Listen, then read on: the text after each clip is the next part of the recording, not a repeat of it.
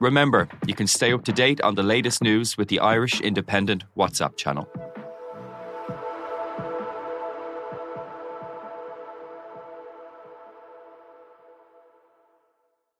This week on Crime World. There was a Republican police from 1920. I mean, the IRA was effectively trying to run an underground government. And actually, there was a crime wave 1919, 1920. There's a wave of bank robberies, post office robberies, robberies of individuals, robberies of pubs in Dublin and in rural areas as well. So the IRA tried to actually clamp down on that. They, on occasion, solving bank robberies and giving the money back to the banks. Now, I'm Nicola Tallant, and you can listen to my podcast, Crime World, wherever you get your podcasts. This is an Irish independent podcast. Listeners should be aware this podcast contains strong language. Today on the Indo Daily, the Anglo tapes, a national scandal, and how the Irish Independent broke the story. Part 1. Ireland in 2013 was a country still living in the shadows of the financial crash of 2008. Tuesday, the 30th of September 2008, will go down in history as the blackest day in Ireland since the Civil War broke out. Now, that was when global stock markets tumbled, banks went bust, and some countries, including our own, were plunged into recession. In government buildings at 4am this morning, senior bankers, regulators, and the government hammered out the final details of a deal after hours of feverish negotiations. And I can tell you, if funds are not secured by the Irish banks, it will be a very, very serious matter for economic life in this country. People had every right to feel sore. Irish taxpayers were, and indeed are still, paying back billions, bailing out Irish banks. This is what a bankrupt nation looks like the legacy of a credit fueled property boom that went spectacularly bust. People here blame the banks, and one bank in particular, Anglo Irish. And then, in June 2013, this came to light. How did they make it happen, you know? Yeah. Yeah. Yeah. But we're, we're into a different phase now, you know? Oh, we are, yeah, yeah. And, um, and what, how did you arrive at the seven? just, as John would say, picked it out of my arse, you know? And for the first time, the nation had an insight into the banking antics in Anglo Irish Bank in the lead up to our financial crash. What's up today? Um, I don't know, making, um, making nice progress. Uh, you're using that guarantee. You're paying too much in Germany, I heard now as well. It's fucking ridiculous, John. Deutschland, Deutschland,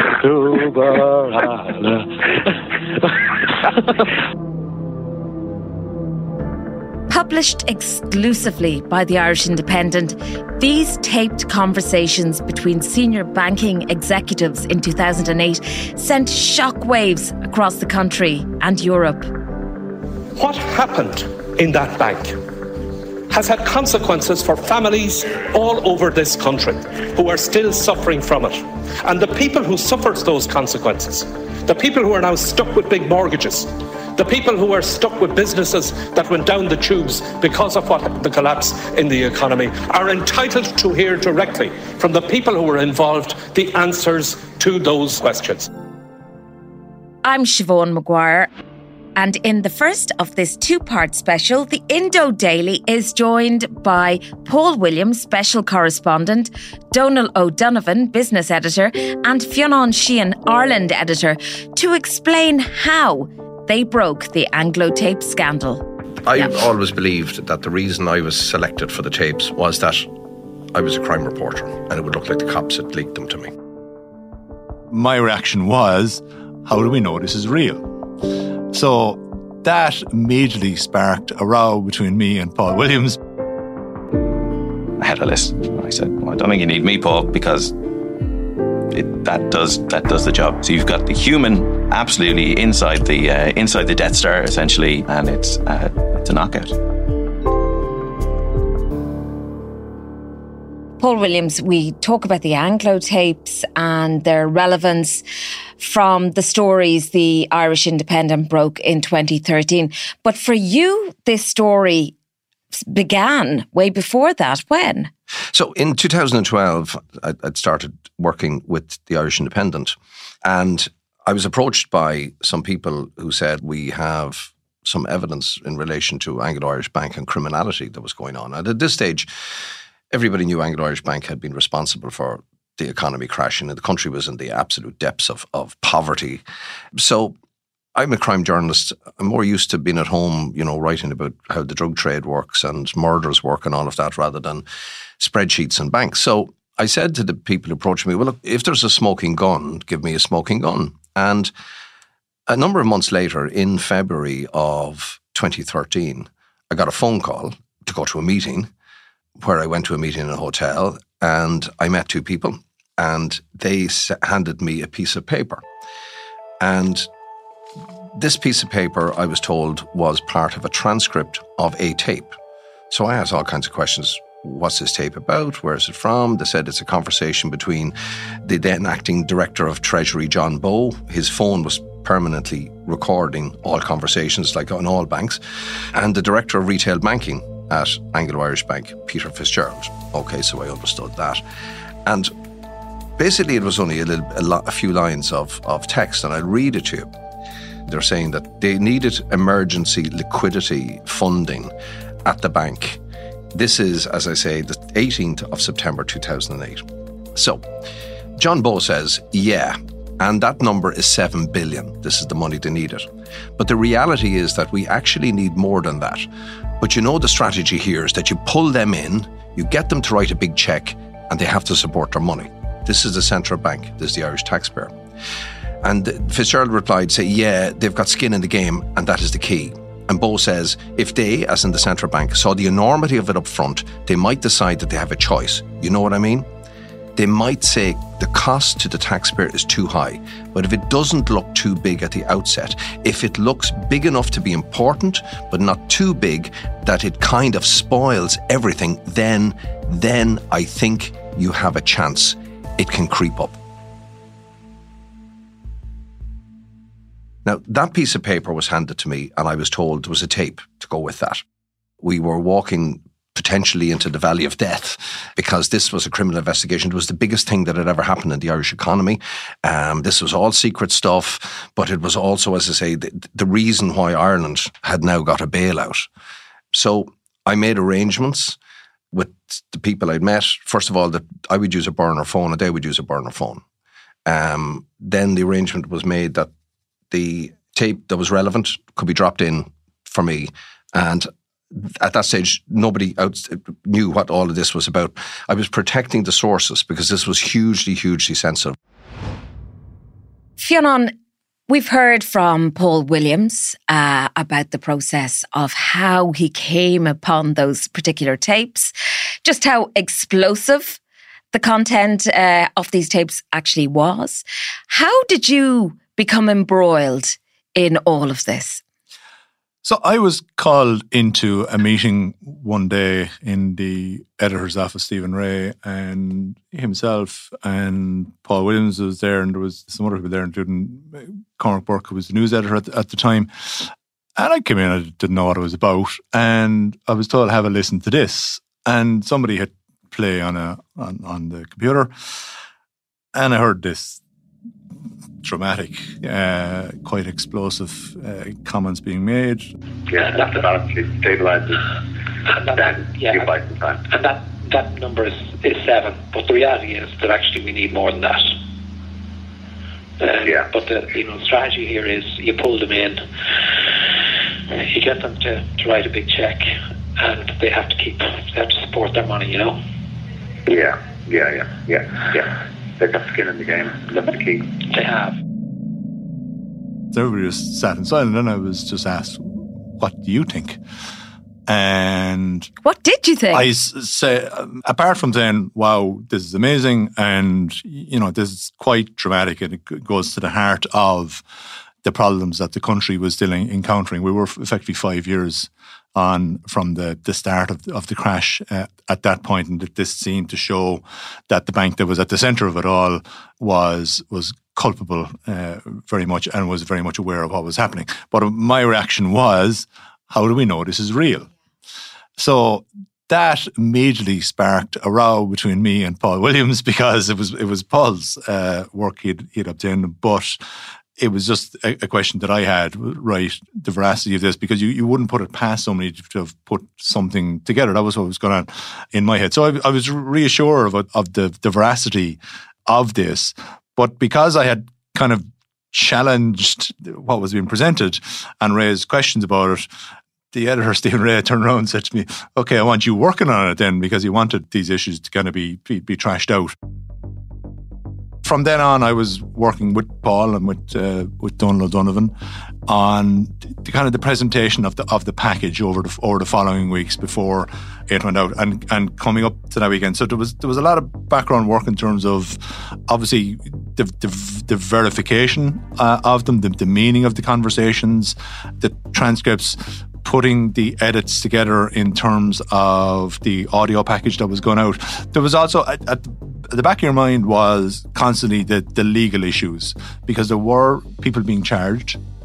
The people who were on these conversations uh, weren't, but you didn't want to um, compromise any other prosecutions or any prospective prosecutions. So there had to be a very careful edit. It wasn't just a case of putting the entire tape out. You had to literally slice and dice it such that you weren't going to potentially prejudice any any court proceedings. So that was very careful and very cautiously done. I was working with, with people on our on our video team, on our graphics team, because it, it was all about this was quite complicated. Yeah, there was some very lovely sound bites in there, but you had to explain to people what is this conversation about? What are they actually discussing in terms of the balance sheet of the bank and how ultimately this affected the downfall of the bank that brought down the Irish economy. So, when you walked into that office on that day and they played the tape for you. And of course, you were right to ask the question, how do we know this is this is real, this is authentic? But was there a, a feeling, a buzz in the room that, my goodness, we have something explosive? Oh, yeah. I mean, there was a public interest, but there was also a way of interesting the public because it was so digestible. What the public interest was the Irish economy had collapsed off the back of this bank uh, it had effectively threatened the euro, if not, you know, perhaps Ireland's membership uh, of the euro. Uh, we had lost our sovereignty, and everything spilled from the Anglo story was was the genesis of all of that. So that was that was one aspect, and also because there was that ability then to explain it to people because it wasn't a memo. It wasn't something that was officially written down. These were colloquial conversations between senior executives in the bank. They were talking casually and therefore it was all very unguarded. And as a result, they were using phrases that they obviously wouldn't have used if they were speaking in a in, in, in any sort of uh, a public realm. They thought the enormity of it up front, they might decide they might decide they have a, a choice. You know what I mean? They might say that the cost taxpayers is too high. But um, if it doesn't look too big at the outset, looks big, big enough to be important, but not too big that it kind of yeah, yeah. spoils everything, then then I think you have a chance. That's probably why the attraction was you could hook people in on those those sound bites and those phrases that became very much known to people over the following period. But also, it was an easy way then to, to get into actually explaining to people what exactly was going on at the time. So, Paul Williams is the man with the source, and he knows he has something that is gold in terms of the information and what this will do in terms of causing ripples across the globe. He calls on you the fountain of sense to come in and decipher all of this, Donal. He did. I didn't know Paul, and Paul wasn't really working. And uh, at the end of the time, I didn't know Paul. I was working in in the business section, as I still do. And I think at the time I was kind of financing correspondent. And I just got a call one day from Paul Williams, who I didn't know. But I knew, obviously, I knew his name, you know, from kind of the gangster stuff, and asking me to meet. And Stephen Rae had, had asked him to give me a call, who was the, who was the, the editor at the end of the time so I did. I, I obviously happily met him um, and very cloak and dagger. I said, sure, come into the office. I was in the office. no, no, no, we didn't want to meet in the office. Uh, so I said I'd meet him wherever he wanted to meet, and he asked me where I lived. I was living in Sandymount and in Dublin at the time, and uh, so we agreed to meet in a pub in Sandymount uh, on a very sunny afternoon, kind of spring afternoon, and very old school journalism there. It was very old school, yeah. Uh, so we went out. I met him. We were the only customers, I think, in I think it was Mulligan's uh, pub in Sandymount. I still laugh because Paul was a great guy to work with, a very interesting character. But he had a baseball cap on. He kind of pulled down over his eyes and he had a jacket up around his his ears. I remember, and and he had been covering some like really properly dangerous gangster guys, and he he had at different times obviously been in kind of very much for his life. Uh, but I did have a chuckle because my hand on my heart again. I think the chances of sort of being knocked off by gangsters in Sandymount are fairly slim.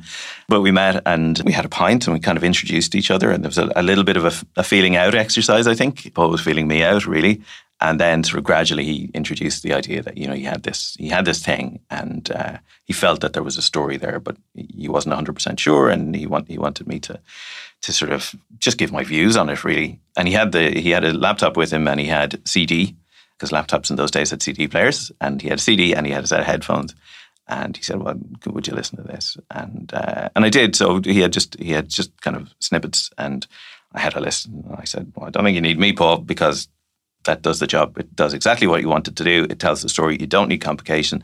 There's no great complexity to this. This is human. So you've got the human absolutely inside the uh, inside the Death Star. Essentially, um, you know, this is what's going on, and and it's uh, it's a knockout. Because the HBOS were fucking sold and Lehman's went bust and fucking Bank of America fucking took over Merrill's and other fucking non-normal things happened, to you yeah, I know. Yeah, anyway. Oh, Rod, you annoy me. We can't yeah. fucking. I know, like we, can, we, we can't sort everything out. No, yeah. but this concept of we, uh, my old thing about we're the only fucking house in the west of Ireland with a dry roof. Fuck that. Yeah. You're better off saying, Jesus, it was horrendous, but we did well. Yeah. Could you believe what you were hearing? Oh, well, I, I, mean, I knew, I knew some the people on the tapes, so I, I recognized the voices immediately, and uh, so that was kind of an interesting uh, dynamic to the whole thing. I, I was shocked, obviously. Partly, I was shocked that you know the tapes existed and how extensive they were, and uh, that Paul had them. So you know, it was a real sit up kind of a moment. Now, I did genuinely say to him, "I don't think you need anyone else. This is it does what it does. I don't think you you even necessarily need copy. The tapes are the tape." So we had another couple of pints and he was very pleased. And then I remember it was a very sunny afternoon. So we were drinking in Mulligan's and we said, we'll just go outside. And because there's, there's, another pub, Ryan's, on the, at the park in Sandy Sandymount where you could sit outside. So we went outside and had a couple of pints. And then I think the baseball cap maybe sort of moved up and everything. He got very comfortable. And then Paul turned to me and said, Where are the tapes? What, where are the tapes? And I said, I don't know. I didn't have them. You had them. Uh, and the two of us got into a complete panic and we went tearing back to the first pub to try and find. But anyway, they were in the laptop. Still in the, the, the CD was still in the in the in in the pocket, and Brilliant. we relaxed a little bit. And then over the next couple of weeks, we kind of sat down and very carefully and very soberly went through everything. There are a lot of tapes to get through. I'm not going to ask you to go through each and every one of them with me, but can you perhaps talk me through some of the key players? Yeah, I think uh, there are a couple of key players. You say there are lots of types. There are some people kind of dip in and out. David Drumm obviously is the key player, and I think there was uh, one of the uh, one of the trials, the subsequent trials. Uh, I think a judge talked about Hamlet without the prince because David Drumm wasn't there, and and he is the central kind of figure who emerges really from the from the tapes. I just should be recording these calls just for the fucking crack, or at least making notes. On to me as well. Oh, it's fucking awful what's going on out there. I mean, the fucking Germans on to us now, David, you know? He's saying, uh, look, uh, have you seen any uh, kind of strange money market money coming through in the term? He was the CEO at the bank. He was CEO at Anglo at the time. Although I think in the public mind at that time, Anglo would have been more associated with Sean Fitzpatrick or Seanie Fitz, you know, the kind of guy who was a, a, national nickname. Whereas what you really get a sense of on the tapes, I think, is is David Drumm as a very powerful, very smart, very bright figure. And then the other kind of core figures who you, you, hear a lot from are Bowe, who's a senior executive at the bank, and, and Peter Fitzgerald, who's another senior executive at the bank. So Bowe, I think you hear throughout, and, and you hear him talking to his boss, David Drumm, um, and, and there's a dynamic there. And then, the, and you hear him talking really to his peers about David Drumm and then about everything else that's going on. And I guess the thing that made it very kind of punchy at the time and very clear and, and that really broke through with my hand on my heart, business journalism can get lost in the numbers. It, can be quite dry. It's guys talking to each other in a very quite natural way. I I think there was at one point a sort of an attempt, I think, by one of my colleagues maybe to sort of to be sort of very uh, prudish about the language, but it's natural language. It's the language that people you know who know each other quite well use when they're when they're talking about things. It, it can be flippant, but it gets to the heart of of the personalities. I think in a way that really nothing else did. So, Paul, you get this uh, piece of paper, you have this meeting, um, and then there is a tape. But why did you wait so long before putting this information out into the public domain? Well, because you had to dot all your I's and cross all your T's on this one in a big, big way. Kieran Kelly, who is the Irish independence lawyer, one of the finest defamation lawyers in this country, and uh, we went to him he wasn't representing us here at the Indo at the time, but we went and sat down with him and played the tape and said, "Okay, what are the what's the upside here? What's the downside?" He said, "This is public interest journalism at its best." He said the same thing. We need to be absolutely sure of the of everything we have in that those tapes. So once, by the way, once we did all that homework around the first tape, then we knew, and we were, all of our ears were tuned in. We knew all these guys. As the tapes came to us, um, and they came fairly regularly after that and came in bunches. Um, and we rolled them out over that week, and then we rolled them out over subsequent weeks. And then a year later, we rolled out more of them. I went to John Bowe's house about two days before um, we had to do a doorstep um, to put it to him what, what we found in the tapes. And I, I, I, felt a bit sorry for the guy because he was after getting up out of bed and was sitting outside his house from six o'clock with a photographer. And uh, I walked over to him and said, How you doing?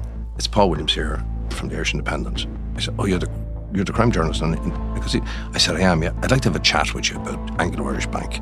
Well, he said, Yeah, I'll be back in a few minutes. I'm just going down to the shop. So he went down, he disappeared for about two hours. I said, as he was going, Doesn't worry, John, don't take your time because I'll be here when you go back, no matter how long it takes. So he came back and he brought me into his garden and he started telling me this was an issue of liquidity. And I found myself getting really angry because what I did understand, I understood viscerally what was going on here. I want a, a, a, financial journalist. I said, You know, you're talking about liquidity. I said, I've been listening to your voice on these tapes. And I said, uh, you're having a good old laugh, and how everybody in this country is paying the price for it. Now, I probably used less parliamentary language than that when I was speaking to him because I could find myself losing my temper. But a part of me as well felt sorry for him because he t- seemed to be, he was the guy whose name was everywhere and his voice was everywhere because he was the point man because it was his phone that was being t- we were playing the tapes from but like it wasn't just his fault it was it, he wasn't the main decision maker. And he sent us in a statement at the time, then saying denying everything uh, that you know this was, and he kept using the word to me liquidity. This was an issue around liquidity. You know, the seven billion that he took that David Drumm he said took out of his arse. And I said to him, you know, why would he take a figure like that out of his arse? Because I had read those words, remember, and we'd heard these these words are all on the tape. You've heard them uh, yourselves. Uh, you know, uh, like it can't be too big it, can, it, it can't be too big to scare them off, but it has to be big enough to show them there's a problem. And then once we get them in and they've skin in the game, you know, we can basically ride that donkey wherever we want. And that donkey was the Irish taxpayer and the central bank. You know, it was they've got skin in the game, but we can let it creep up. Then it doesn't matter. And one stage, by the way, in the tapes, I, I, I remembered, they started laughing about the fact that they were hoping that the, the Anglo-Irish Bank, there was talk in the chaos that was that ensued, that they were talking about uh, nationalising the banks, and they were saying, "Geez, wouldn't that be great? We all get nationalised and we keep our jobs and we'll have pensions." Incredible, but, yeah. But that that was that cabinet. It was like classic sort of, you know, the kind of attitude you see in Succession.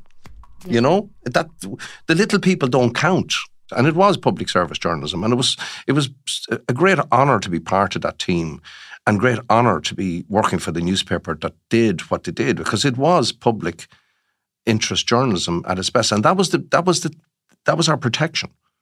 We knew that if any of us, myself and Fionn, were taken away in, and, and, and Donal in a paddy wagon, um, that at least people would say they went to prison for uh, uh, for for for a good just cause. As an aside, uh, people are saying, you know, why were we sent to a, a, room down in a hotel I always joke Fionn about this that the reason myself and himself and Donal were sent to a room together to work on this was so that we could get used to being together in case we were in a cell in Mountjoy.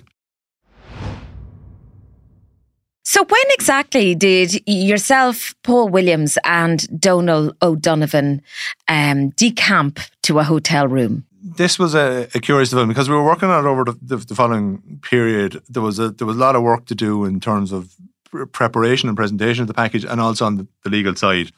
There was then a, a, point at which it was decided, right, we're we're going with, with publication of this, and that was on the for Monday of the twenty fourth of June, and we did something that was very unusual, which I don't really think there's a precedent for.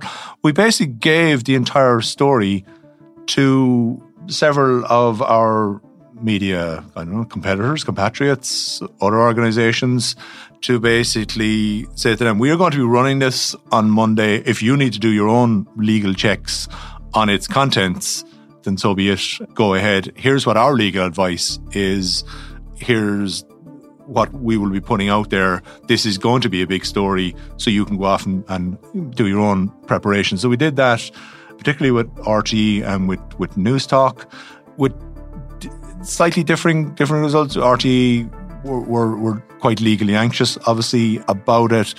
Newstalk were as well, but they, they were more reassured by our, our own legal advice.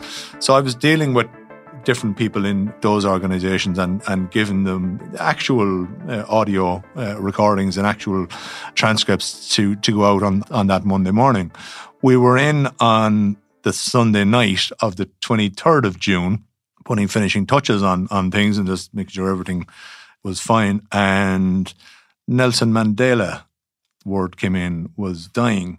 So we were literally sitting there that night wondering having flagged to everybody that we're doing this and actually had newspaper advertisements and everything running, radio ads running on it, were we all going to have to pull it all because obviously, if such an iconic figure in the world was was to pass away, there was no point in that would be the biggest story dominating the agenda for the following week or two. So there was a point at which it, it was decided that word was coming through on from South Africa that, that he wasn't dying. Nelson Mandela actually did die six months months later. That was a big health scare at that time in June.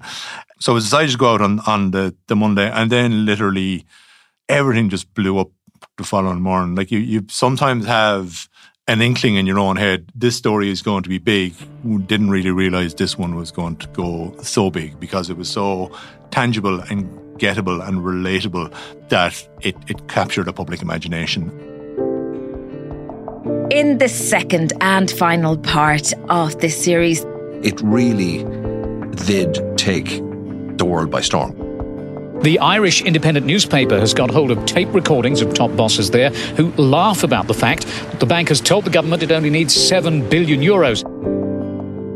Ridiculous, John. Deutschland, Deutschland,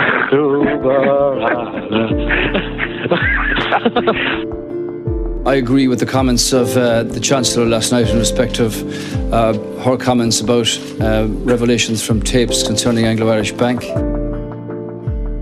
I listened to, to, the latest tapes, and I think, like everybody else, I felt quite sickened by it. Got quite stressful, and there was sort of talk about a Garda investigation into you know how the tapes had, had, had come into our hands. So these guys were speaking freely because they never thought that their words would ever come back to haunt them. And a huge thanks to Paul Williams, special correspondent, Donal O'Donovan, business editor, and Fionn Sheahan, Ireland editor, for sharing their own experiences. I'm Siobhan Maguire, series producer of the Anglo podcast, which was researched by myself with sound by Niall McMonagle. And don't forget the second part of this series is out tomorrow. Archive clips from RTE, Deutsche Welle, Bild, the BBC, Associated Press, and exclusive tapes from independent.ie. If you enjoy the Indo Daily, don't forget forget to like, follow, and leave us a review.